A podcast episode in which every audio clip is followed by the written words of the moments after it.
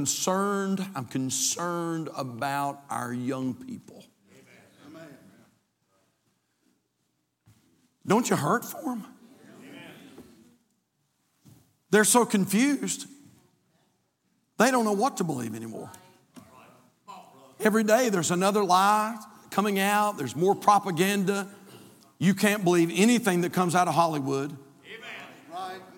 Most, most of what's being broadcast on the, the, the network news, you cannot believe most of it. And I mean any of it.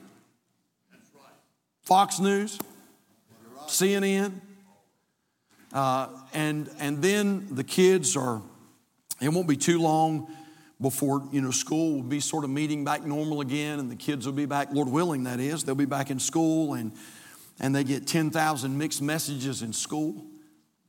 And that, that's not bad enough. Then they enroll in college. And you talk about a battle beginning. Well, that's a whole different that's a whole different universe. And so, in my soul, I really felt burdened to, uh, to try to talk to you about this thing of equality tonight. Now, I'm going to give you something, and then toward the end, I'm going to ask you to do something. And so, Proverbs chapter 22 in your Bibles, when you find your place, let's all stand if you would uh, out of respect for the reading of God's Word. We're just going to read one verse tonight, and we'll, we'll read it all together as a congregation. And then we're going to uh, teach tonight or preach or whatever the Lord leads us to do. Proverbs chapter 22 in your Bibles and find your place to verse number two, and let's read it together. Ready? The rich and poor meet together. The Lord is the maker of them all. You sound so good. Let's do it one more time. Ready? The rich and poor meet together. The Lord is the maker of them all. And of course, I want to focus on that last part. The Lord is the maker of them all. And so um, I'm going to get um, pretty frank tonight. Not too frank, I don't think, because I know we're in a mixed we're in a, a mixed audience this evening, and so I'll try to keep it safe. I'll try to, uh, try to keep it uh, family friendly tonight, although the world does not. Uh, but we'll try to keep it family friendly tonight. And um, but let's go to the Lord. You can, be, you can be seated, and let's go to the Lord in prayer. And uh, I'm marking the clock right now. All right, so we're not going to try to keep you long this evening. Father, thank you so much for the privilege to be back at Calvary tonight. God, we thank you for the wonderful, wonderful service that you gave us this morning. It was evident, Lord, your presence was, was so real. And we just appreciate you, Father. We, we, we don't want to take that for granted. Lord, we don't own you. We don't have a corner on the market. Father, if you decided to remove your presence, you could. There's nothing we could do about it. But Lord, we just want you to know we hope you never do that. I pray that your presence will always be here until the return of your Son, the Lord Jesus Christ. Father, I pray that you'll bless our discussion. That's really what it is tonight. I pray that you'll bless our discussion tonight. And I pray that it'll make loads of sense. And, and I pray that you'll really do a work of grace on the hearts of our youth and our young people and our young adults and our teenagers. And Lord, help them to know what the Word of God has to say and that the Word of God has something to say about everything. And any question we have, there's an answer for it in Scripture. It's a right answer, it's a verified answer, it's, a, uh, it, it's, it's, it's tried and tested, it's trustworthy. And so, Lord, fill us with the Spirit of God. We'll definitely need that tonight. Hide us behind the cross. And we, best we know how, we plead the blood of Jesus over the service. And God, I pray that you'd keep the powers of darkness without. And I pray, Father, that you'd keep your blessings within tonight. Teach us some lessons tonight. We love you and praise you. In Jesus' name we pray, and for his sake, amen. We strive at Calvary Baptist Church never to be an issue oriented church. Let me tell you one of the reasons. If you're not careful, sometimes churches get become so issue oriented that they actually get distracted by the issues. And the main thing is no longer the main thing. Winning souls to Christ, glorifying the Lord, trying to, to honor Christ, uh, begins, to take, begins to take a back seat while the issue begin, begins to become uh, the main thing in the church. And so we know, at least we want to make sure that we always keep in mind that the main thing at Calvary Baptist Church is the Great Commission. It's winning people to Jesus Christ, building His kingdom, getting people to Jesus. He's the remedy, He's the answer. That's what it's all about. And uh, uh, it's not about Republican, it's not about Democrat, it's not about moderate or independent. Jesus is the answer. And uh, we want that, we want that to be always to be the main thing. I want the messages preached at Calvary Baptist Church to be ones that are spiritual, spiritually edifying. When you come to Calvary, I want you to rest assured that you're going to be built up in the faith, that you're going to be encouraged every Sunday morning and Sunday night and Wednesday night and revivals. I want you to know that when you come here, it's not going to be some little nitpicky thing, but, but we're going to be preaching the Word of God. And you're going to be encouraged in the faith. But occasionally, occasionally it's important that we address some very important issues. Two reasons. Number one, because they are issues that face us nationally. But number two, and maybe more importantly, they're issues that are facing us ecclesiastically. They're issues that are actually that are actually making their way into the church. And they're changing the church as we know it. They're definitely changing our nation. But now they're beginning to have an effect on the church and they're beginning to they're beginning to change the church. And then on top of that, it's beginning to have an effect on our young generation. And I want all our young people to know something. We love you. And I know to you we seem old, old, old, and old fashioned. And I, I, I get it.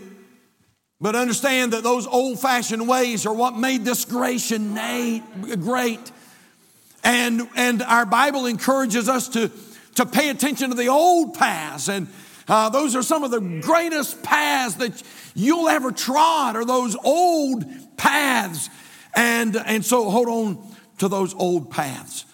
So let me say a couple things quickly tonight by way of introduction, if I may. Number one is this, or by way of introduction. First of all, we're all equal in the sight of God. We're all equal in the sight of God. Uh, turn over, if you will, to Galatians chapter number three. We've been camping out in Galatians a lot here lately.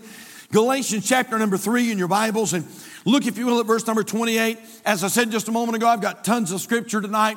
We won't be able to go to all these, but, but occasionally I'll ask you to turn to some because it's good for you to see, uh, see them yourself. Galatians chapter 3 and verse number 28. The Bible says, There is neither Jew nor Greek, there is neither bond nor free, there is neither male nor female. He said, For ye are all one in Christ Jesus. Now, basically, what the Bible is teaching us there is this that we're all equal in the sight of God. Romans chapter 2, verse 11 says it like this For there is no respect of persons with God. And so uh, uh, understand that, that there's not, you know, uh, several different classes in God's sight. There's not the important class, and then there's the medium importance, and then there's, you know, the lower class. Uh, there's no such thing in, in God's sight. There's not any person that's more important than any other person uh, in God's sight. By the way, that's how the church is too. There's, there's not a member of the body that's less important than uh, any other member of the body. And now there are, there are members that are more visibly, more easily seen and, uh, and are more in the public eye and things like that. But if you go back and study your Bible, you'll find out that every single body, every single member of the body is of the utmost importance to God.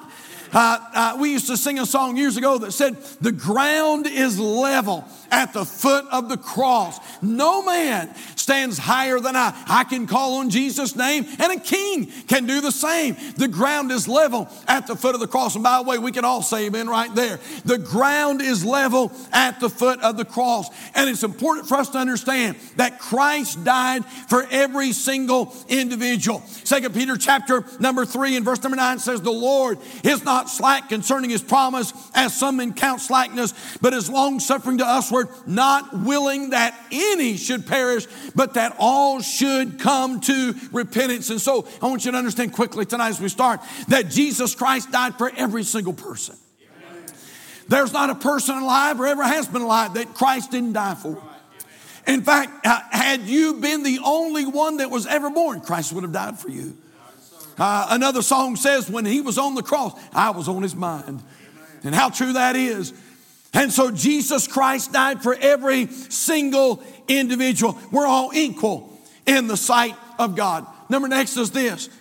As Christians, we're to love every individual equally. You're in your Bibles, take your Bibles, turn over to Mark chapter 12 and verse number 30 tonight. Mark chapter 12 and verse number 30. Now, this is important for a church like ours. We have to make sure that we understand that we're to love everybody, every single individual. We're to love everybody at Calvary Baptist Church. Mark chapter 12, verse number 30, and thou shalt love the Lord thy God with all thy heart, and with all thy soul, with all thy mind, and with all thy strength. This is the first commandment. Look at verse 31. He said, And the second is like, namely this, thou shalt love thy neighbor as thyself. There is none other commandment greater than these. And so, Calvary, please understand that what I'm preaching tonight, I'm not preaching hate.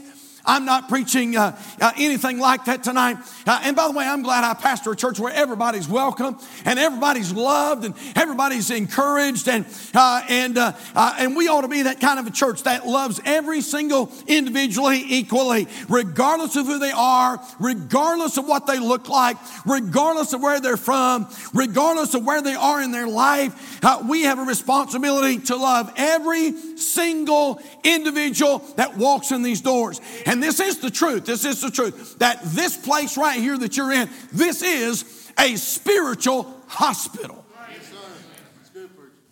And so, what kind of hospital is it that doesn't want sick people coming?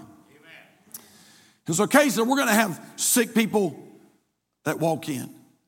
Truth is, we were all sick in sin until Jesus saved us.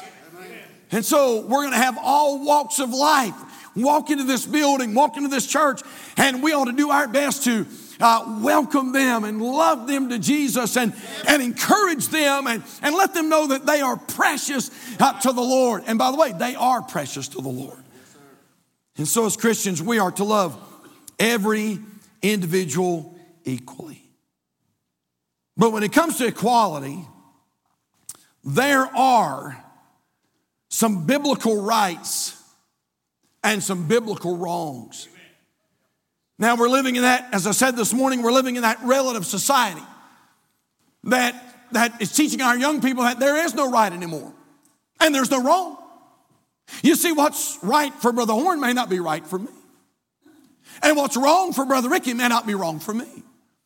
And so we ought not judge. And you can't say to someone that, that you're wrong. I mean, what right do you have to tell them they're wrong? And how, uh, you, you, you can't do that. But I want you to understand something now. I want you to understand that there are some rights and there are some wrongs. And that's why God has given us a biblical document, the Word of God, the oracles of God. And it's within this book that we find what is right and we find what is wrong.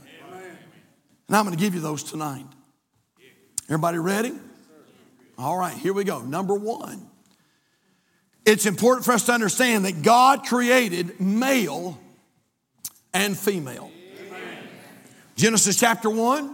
Let's all turn over there if you would. would. Genesis chapter 1 and verse number 27. Again, this is something that we need to come to grips with.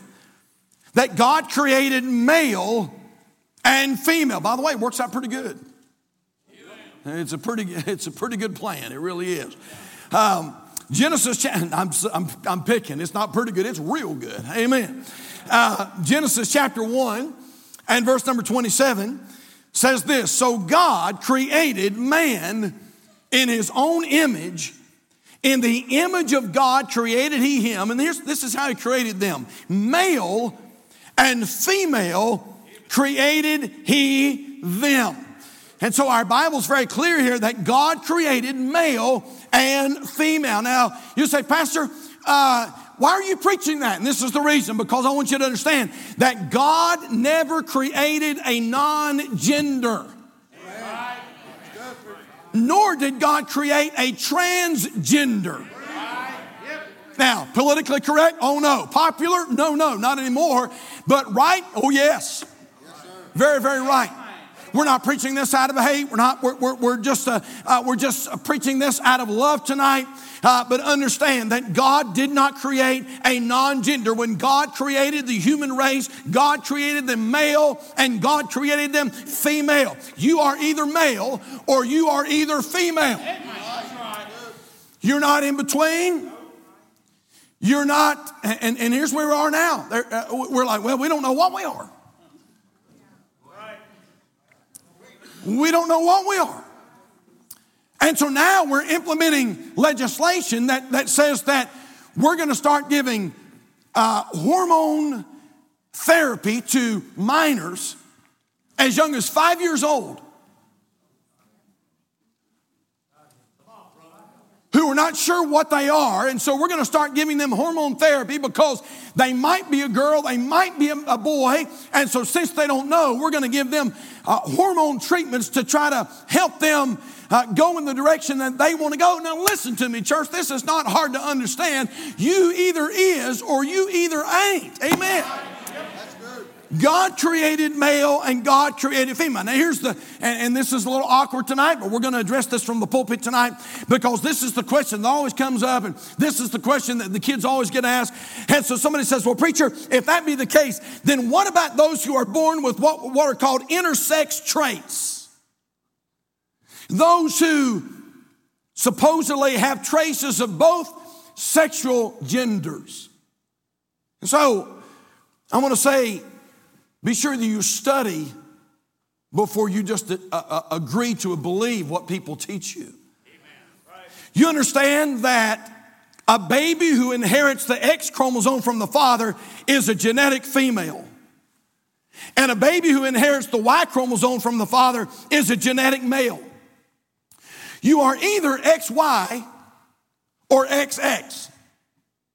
You are either XY, which means you're a male, or you are XX, which means you are a female. Now, hang with me, because this gets a little deep.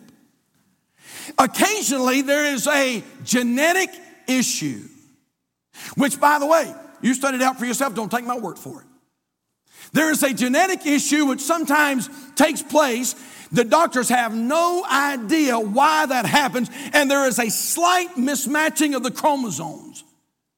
Uh, and they say, What's happening? It's happening a lot. Study before you believe what you hear. There's approximately, they tell us, and I've read a number of different articles, but there's approximately one in 1,500 to one in 2,000 infants who are born every year in the world, not just America, but in the world, with some type of what they refer to as an intersex condition. The chances of this happening to a baby are, are you ready? 0.05%. Now, children that are born with what they call intersex deformities, please understand something, are similar to kids that are born with other forms of defects. And it happens because of a genetic issue that they cannot explain. But just how many know that sometimes when birth takes place, there are just funny things that happen? So, for instance, uh, by the way, these kids that are born with what they call intersex uh, deformities are no less of a person. They're no more of a person, but they are either XX or XY. Now, uh, uh, let, me, let me see if I can help you understand this. Gen- we, we talk about genetics. They're no different than any other kid that's born with a gen- genetic defect or deformity or whatever you want to call it. For instance, there are some kids who are born with holes in the heart.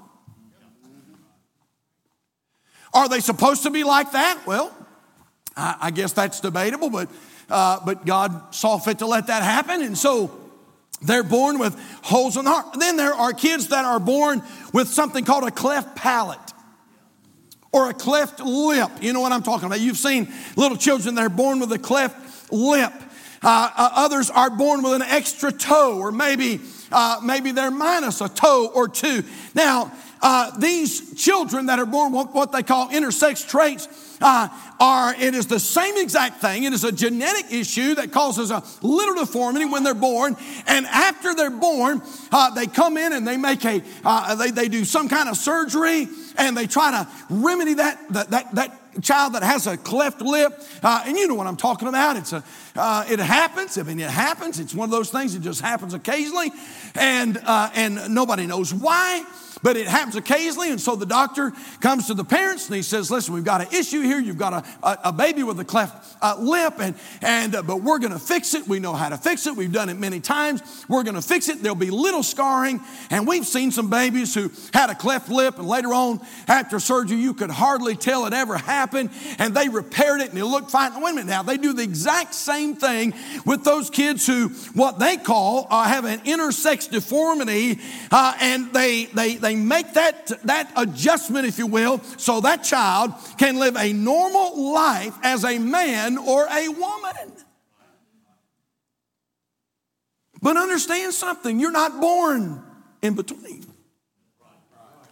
You're either XX or XY. You just say, Preacher, I don't like that. And, and here's the thing I can't help it. Whether you like it or not. Now, and, and honestly, church, and I'm, I, if I'm not careful, I'll get way ahead of myself for tonight, but let me tell you what this really comes down to. It really comes down to an all out attack on God. That's really what it all boils down to that this world is so defiant against God. They say, You won't make me a certain way. I'm going to be what I want to be. And listen, when you get that kind of a defiant, attitude and nature in, a, in a, a nation, let me tell you something, you are headed for destruction. And so, understand, uh, understand this that God created male and God created female. Number two. Number two is this God wants men to act like men, and He wants women to act like women. So take your Bibles, turn over to 1 Corinthians chapter 6. 1 Corinthians chapter 6. Look at verse number 9. Let me deal with the men, the men first. God wants fellas to act like fellas. And God wants ladies to act like ladies. And so, with that said, I want you to understand something that men are to strive to be masculine. Now, our masculinity is being attacked nowadays. And you watch, don't do it, I'm, I'm, I'm just picking. But if you watch the average, the average uh, uh, mainstream sitcom today, you'll find out that, uh, that in most of those portrayals in the home, the kids are running the outfit. And then mama comes next, and mama's sort of the one that makes everything happen. She makes sure they get soccer practice. She makes sure that, you know, they go out on their dates. She makes sure that, uh, you know, they get their license and all that. And then the dad is somewhere off in the shadows and he is some bimbo that's, uh, they don't have enough, uh, don't have enough uh, brains to blow the fuzz off of a peanut. He's some kind of a dimwit that don't even know what's going on. And he's just popping these corny jokes and that's, he's just, uh, you know, that's all he is. And I'm going to tell you what, brother, that is nothing but Satan that's trying to send his propaganda into our, into our society. Men are to strive to be masculine. 1 Corinthians chapter 6, verse 9. Know ye not that the unrighteous shall not inherit the kingdom of God? Be not deceived. Uh, neither fornicators, nor idolaters, nor adulterers, nor effeminate nor abusers of themselves of mankind, nor thieves, nor covetous, nor drunkards, or, or, nor violers, nor extortioners shall inherit the kingdom of God. And such were some of you, but you're washed, but you're sanctified, but you're justified in the name of the Lord Jesus and by the Spirit of our God. Effeminate, nor effeminate. The word effeminate there means this it means soft to the touch. Soft to the touch. I'm trying to keep this really, I'm trying to keep this in love tonight, but I'm having a tough time. Y'all pray for me. Because this is one of those areas where I could really go off on a tangent and get in the flesh. And I'm not going to do that tonight. By the grace of God, I'm not going to do that tonight. But I'm going to tell you something, church. Boy, Houston, we got a problem. I've never, I've never seen so many soft boys in all my life. Soft. Just running around like a, uh, Lord help me tonight. Y'all praying? Are y'all praying? You're not praying. Y'all better be praying. Ah, man, I'm talking about teenage boys walking around, running around, acting like girls, acting like a bunch of sissies, afraid to get their hands dirty, afraid to get grease underneath their fingernails. And then if that ain't bad enough, we got mamas that are that are encouraging that kind of a lifestyle. Hey, mamas, leave them alone. Let them climb trees. Let them get out in the dirt. Let them roll in the mud. Hey, let them go out there and milk the goats. Let them go out there and uh, listen, let them get dirty. You say, well, they'll come in all smelly. Let them smell. A boy is supposed to smell. Masculine. Hey, parents, teach your boys to be masculine. By the way, it's why God prefers that men not have long hair. Since we're preaching it all, we might as well preach it all tonight. Now, why is that? Because God wants there to be a difference. He wants there to be a noticeable difference between men and a difference between women. And of course, we know one of the reasons that, uh, and our heart goes out, we know one of the reasons that so many boys are, are growing up uh, feminine today because of the absence of the father in the home. They don't have a godly dad that is teaching them and training them. And, and so you, uh, you uh, homes, you kids that have a dad still at home, ought to go home tonight and get on your knees and say, Jesus, thank you for letting me have a daddy that's pouring into my life. Now, wait a minute, you homes that don't have a dad, mom, I'll tell you what I'd do. I'd find me a good, godly man in this church, a man's man I'd find me a good, godly man in this church and I'd direct my boy toward them. And I'd say, Why don't you go fishing with brother so and so? Why don't you spend some time with brother so and so? And I tell you what, if you want to sit with brother so and so in the service and just watch him and sing beside him and watch how he conducts himself and watch how he watch how he walks and he doesn't walk like this, you know, and and uh, uh, he doesn't, you know, he, he doesn't do like that. And uh, he, he's a man's man, and you watch him and model him and do what he does. I'm preaching good whether you know it or not tonight my dear friend. But I am saying this that boys are supposed to act like boys. And I know, I know it. I know. I'll get thrown under the bus for this one, I know. my grandson's come over to the house. And my wife's got a she got a room just for the grandkids toys of all ever, ever kind of toy you could think about. And sometimes my grandsons will go in there to play, and she's got some baby dolls in there. And they'll start playing with baby dolls. And whoa, whoa, whoa, whoa, whoa, whoa. Whoa, whoa. I tell you what, let's do, fellas. Let's put the baby dolls over here. Let's get the monster truck out. Can I get a witness right there? Amen. Let's get the race cars out, man. Let's let, let, let, let's get the dinosaurs out. Let's let's let's be men. And so understand that men are to strive to be masculine. But women are designed to be feminine. And, and, and this is what I'm saying, man, be proud of what you are. Women are designed to be feminine. 1 Timothy chapter 5. Would you turn over there with me tonight quickly?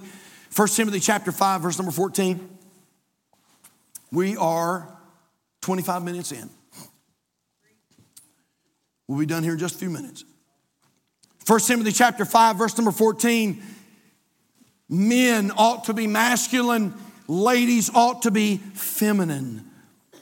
1 Timothy chapter 5, verse number 14, the Bible says, I will therefore that the younger women marry bear children, guide the house, give none occasion to the adversary to speak reproachfully. You're in 1 Timothy chapter 5. Turn back a page, if you will, to 1 Timothy chapter number 2. 1 Timothy chapter 2. Look at verse number 9. In like manner also that women adorn themselves in modest apparel, with shamefacedness and sobriety, not with broidered hair or gold or pearls or costly array. Look at this, verse 10. But which becometh women professing godliness with good works. In other words, ladies, it's okay to act like a lady. It's all right. It's the way God created you, it's the way God wants you to be. And so, you young ladies that are here tonight, uh, you say, Pastor, I don't think I'm ever going to make it. Uh, you know, uh, if I try out for the, the San Francisco 49ers. Well, I hope you don't. Because you're not supposed to. That's not what God ever designed you to be. God wants you to be feminine. You're in, uh, you're in 1 Timothy chapter 2. Turn over several pages, four or five pages to the right, and turn over to the book of Titus tonight. Titus chapter 2. Titus chapter 2. And look, if you will, at verse number 3 tonight. Right after the book, the, the uh, first and second Timothy there and Philemon. Look at Titus chapter 2 and verse number 3. The Bible says the aged women likewise, that they be in behaviors becometh holiness. Not false accusers, not given to much wine, teachers of good things. Verse 4 that they may teach the younger women to be sober, to love their husbands, to love their children, to be discreet, chaste, keepers at home, good, obedient to their own husbands that the word of God be not blasphemed. Now, again, so much we could say right there, but I think the word of God says it best. That women are designed to be what women are designed to be, and that's feminine. Is there anything with a, with a lady being soft? Absolutely not. She's supposed to be. By the way, fellas, that's why you ought to open the door for your lady. That's why you ought to let a lady enter the building first. Now, I know how it is. You're out somewhere and you open the door for a lady. She's like, You don't have to do that for me. okay, then I'll do it for my mom because mom taught me to do that. I'm no different than you. Well, you ought to be different than me. And so God created male and female. God wants men to act like men and women to act like women. How about this? Number three. We're moving on quickly. Number three. God expects male and female to marry and procreate. It's God's plan. Dr. Malone used to say it's in the book. What are you going to do about it?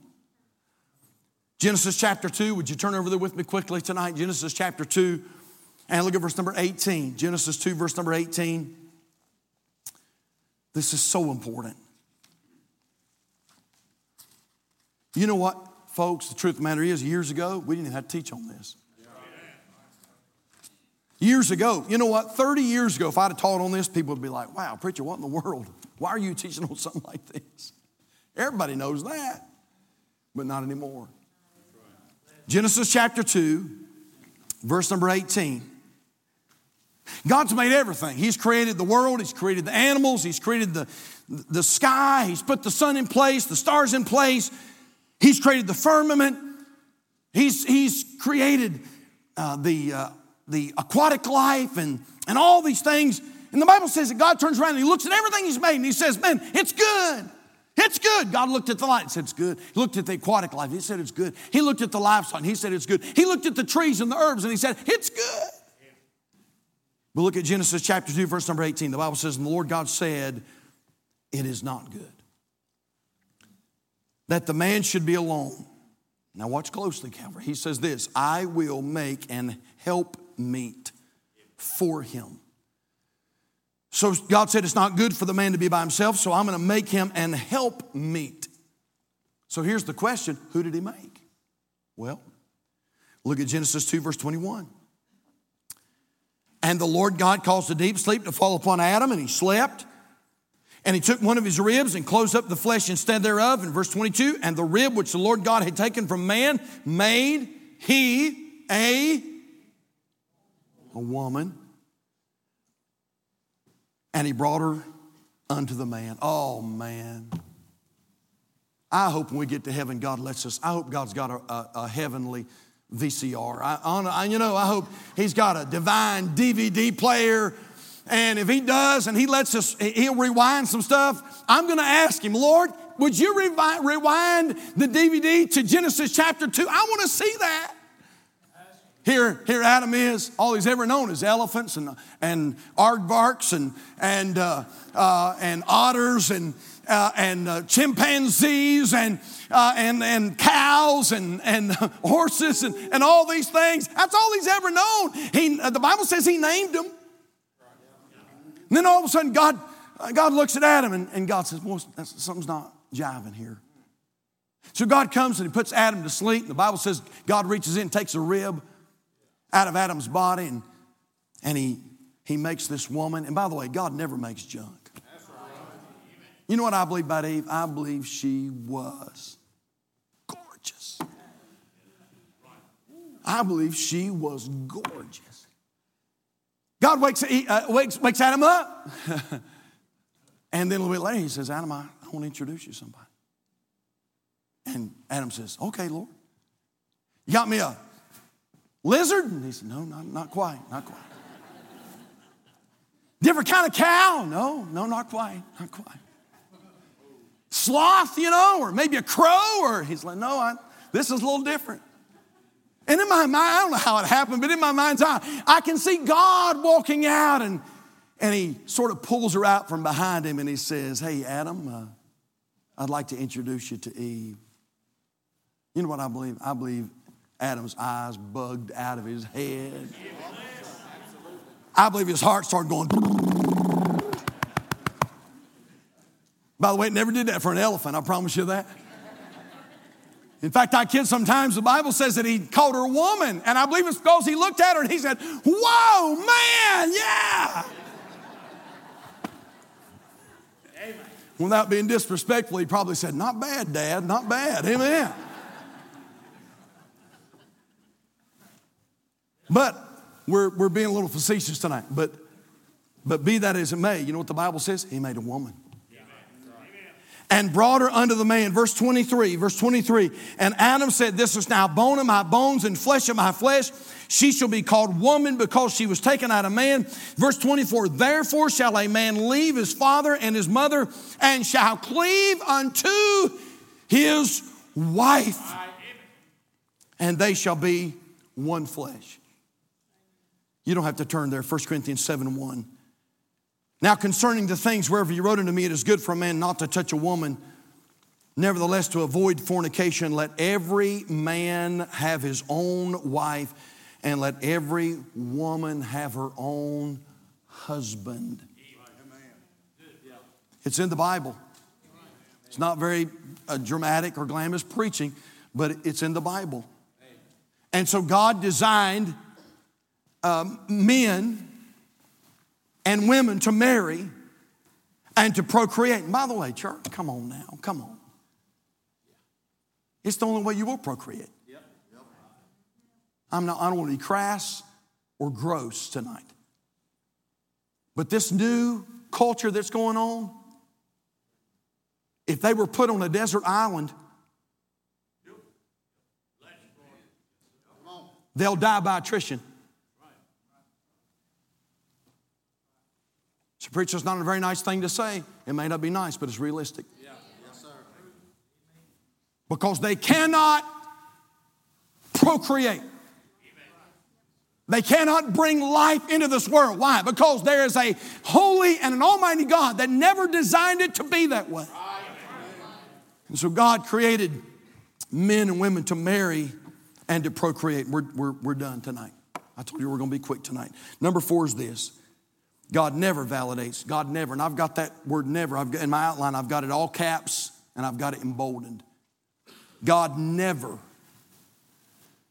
God never validates homosexuality or transgenderism as acceptable. In fact, Scripture speaks directly against both. Deuteronomy. You're in Genesis, turn over Deuteronomy chapter 22. Somebody says, Well, personally, I don't see anything wrong with it. Well, let's see what God says about it then. Genesis chapter 22. What about this thing of, of transgender, cross dressing? What about this thing? Deuteronomy chapter 22 and verse number 5, the Bible says, The woman shall not wear that which pertaineth unto a man, neither shall a man put on a woman's garment. For all that do so are abomination unto the Lord thy God. Leviticus chapter 18, verse number 22. The Bible says, Thou shalt not lie with mankind as with womankind. It is abomination. Leviticus chapter 20, verse number 13. If a man also lie with mankind as he lieth with a woman, both of them have committed an abomination. Amen. Both of them have committed an abomination.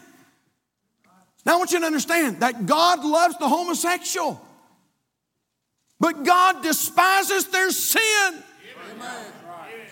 And I know that's, uh, again, I know that's not a popular message. God doesn't hate anybody, God loves everybody. By the way, we love everybody at Calvary Baptist Church, but we are not supposed to endorse the sin of this culture that we're living in. God hates that sin. We're done, but I want you to turn over to Romans chapter 1. Romans chapter number 1. The wheels are on the runway. Romans chapter 1 and look at verse number 22. Now, I said this just a moment ago. You say, Pastor, what's going on? What, what, what is all this about? This, uh, this incredible homosexual agenda. We had this conversation yesterday. You can't even turn on the, you can't even turn on the TV without, without, without them shoving it in your face. And by the way, how many know this? That God's people have no business watching that kind of smut in their house. And they can do it. We don't have to watch it. God gave us a controller. God gave us a button. And if you can't control it, then put a hammer through the TV. But don't, don't, don't allow Hollywood to pump that junk into your living room, into the lives of your children. What's going on, Pastor, with this transgenderism and this Equality Act and all the things that are, uh, that are happening in our nation? Listen to me, my friend. It is an all out attack on godliness as we know it. Amen. Romans chapter 1, verse 22. The Bible says, professing themselves to be wise, they became fools. And here it is, here it is, church. You say, Pastor, what's it all about? He's getting ready to tell us. Verse 23. And changed the glory of the uncorruptible God into an image made like corruptible man and to birds and four footed beasts and creeping things. Wherefore God also gave them up to uncleanness through the lust of their own hearts to dishonor their own bodies between themselves. Verse 25, here it is again. Who changed the truth of God into a lie. Listen, if you are a man, if you are XY, and you say, I am a woman, you are changing the truth of God into an all out lie.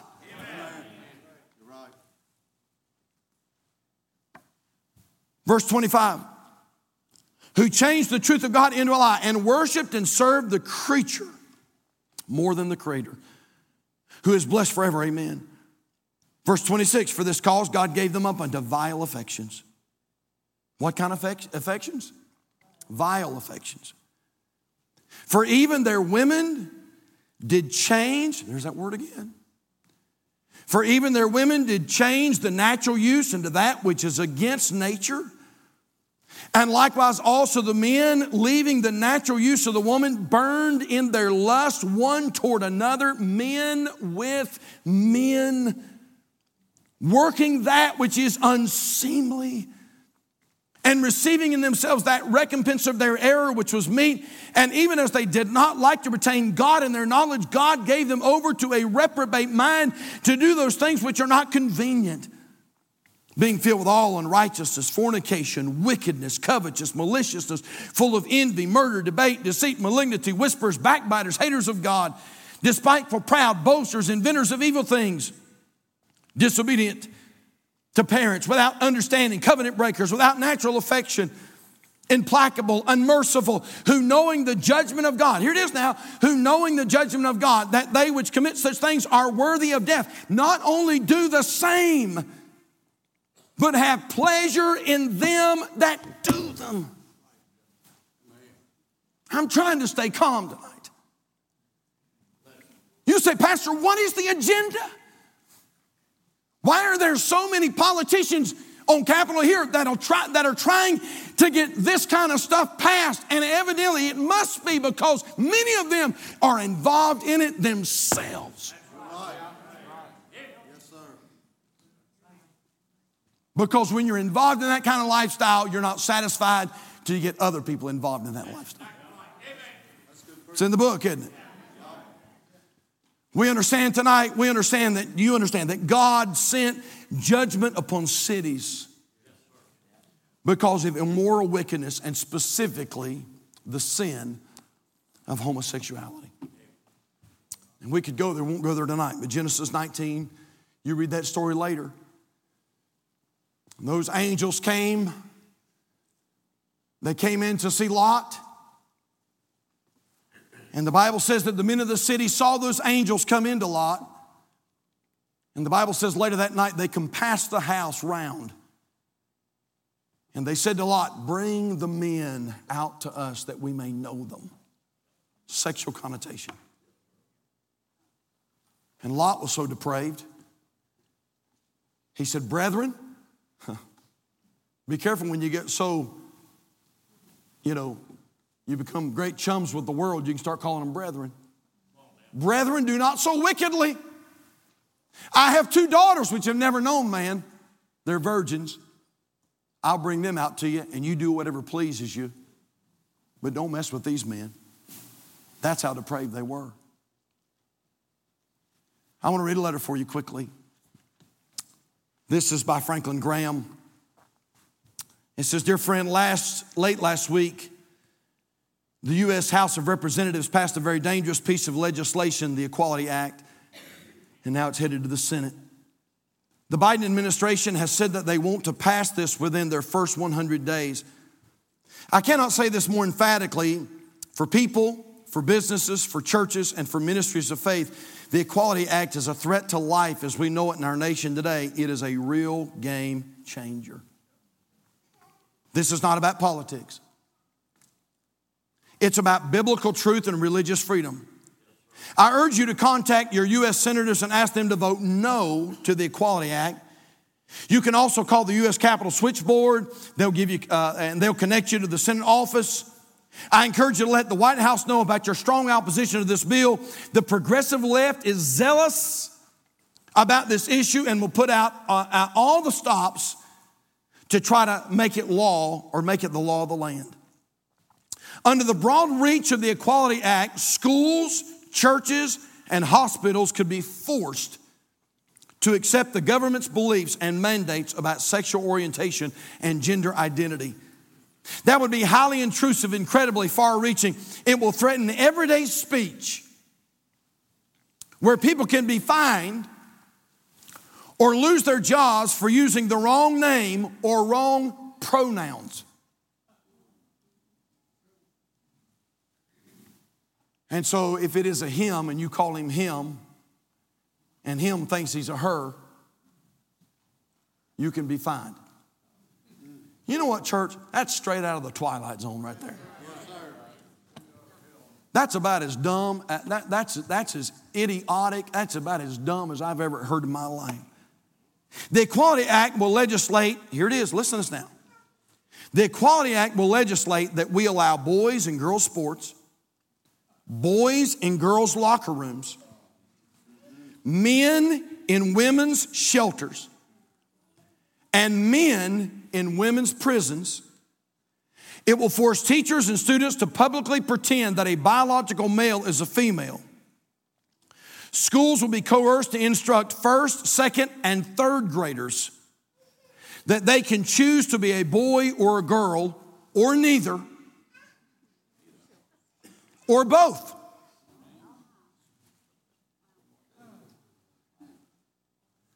Making biological sex and science a relic of the past. You say, Pastor, that'll never happen. Be careful what you say. The Equality Act will force the law across all 50 states to threaten the right of Christian, here, this is important now, to threaten the right of Christian and other religious ministries to hire people of shared faith to pursue a shared mission. Can you imagine a Christian organization being forced to hire people who, who have no passion for its beliefs, teachings, and mission, or uh, who might even be hostile toward its deeply held beliefs? That doesn't work. The Equality Act will strip health professionals of their rights of conscience. It will force doctors and medical professionals who long to do no harm to engage in gender transition treatments such as hormone blocking, cross sex hormones, or surgery.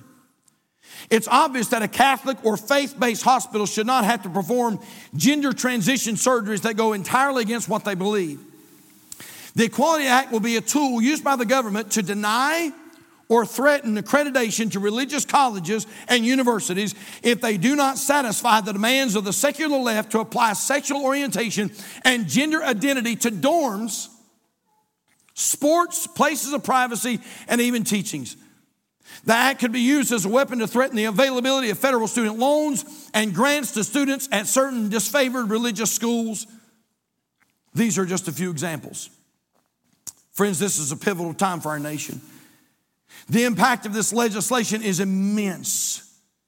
We must not remain silent and accept what we know is wrong, especially when we have the power to do something about it. People of faith need to pray. Churches need to recognize the significance of this and pray corporately, asking for God's intervention and mercy to extend the religious freedoms we have been blessed with for so long. We must act now. In the remaining days before the Equality Act comes up for a vote in the U.S. Senate, as individuals, churches, and organizations, we need to let our senators know how important this is to us and that we are asking them to vote an emphatic no to the Equality Act.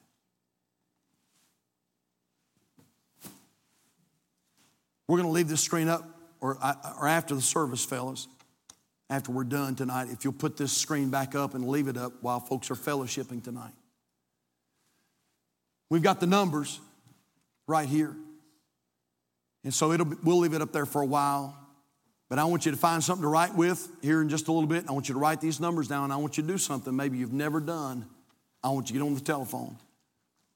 And I want you to call. These are your North Carolina senators right here. And so this week, I called Richard Burr's office and I said, We are absolutely opposed to this Equality Act. And we're hoping, Mr. Burr, we're hoping, now be respectful, but we're hoping that you'll do the right thing and vote no concerning this Equality Act. And, I, and, and here, here's the thing, church. You say, Pastor, I've never done anything like this before. Then start now. Start now.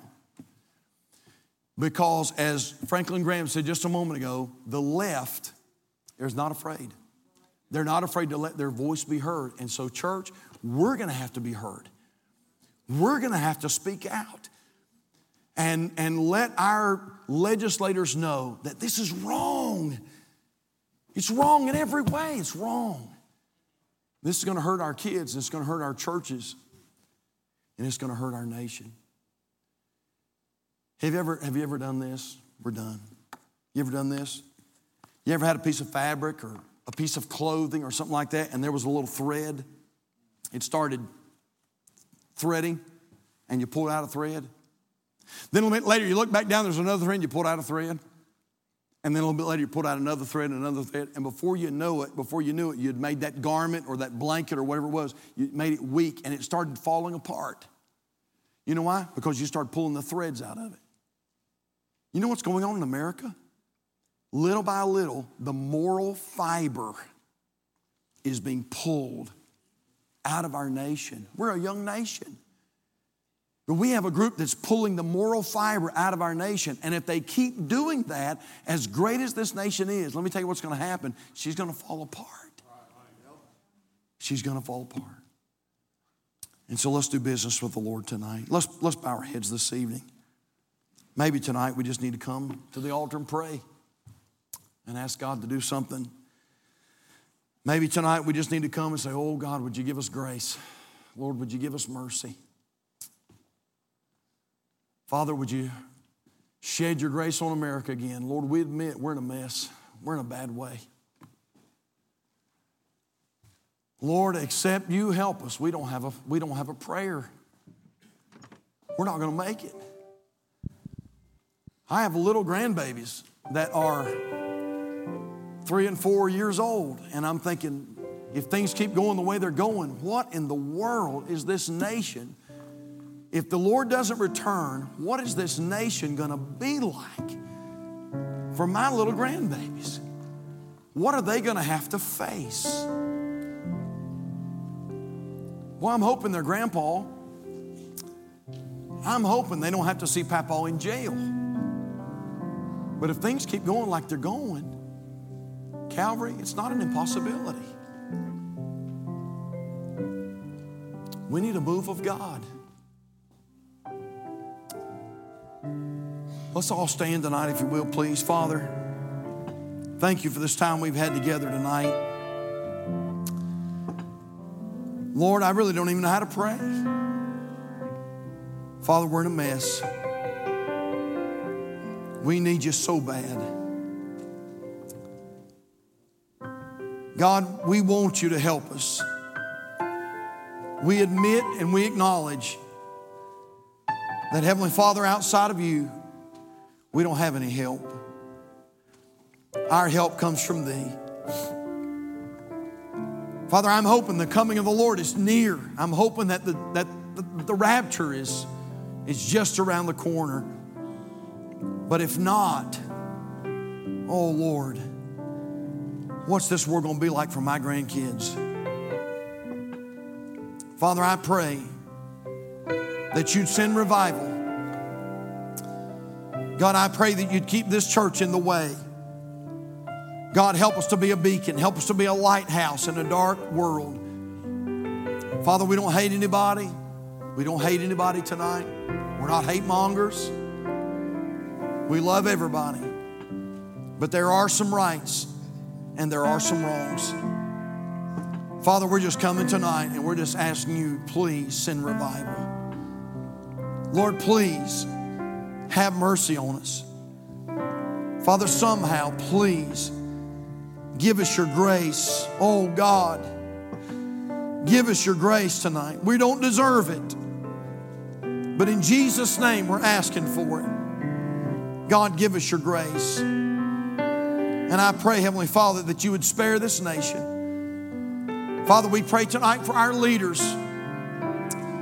We pray for our president and his wife Jill that you would save them. You could do that. I pray that you'd save them. I pray for our vice president, Lord, and her husband, that you would save them. God, I pray for our Senate and our Congress I pray tonight for our Supreme Court justices. Many of them are religious, but that's not enough. God, I pray that you'd show them their need of a Savior. And I pray that they'd come to know you. God, please give us grace. Save our nation. And God, help us as a church to realize that the main thing is still the main thing, and that's getting people to the Savior.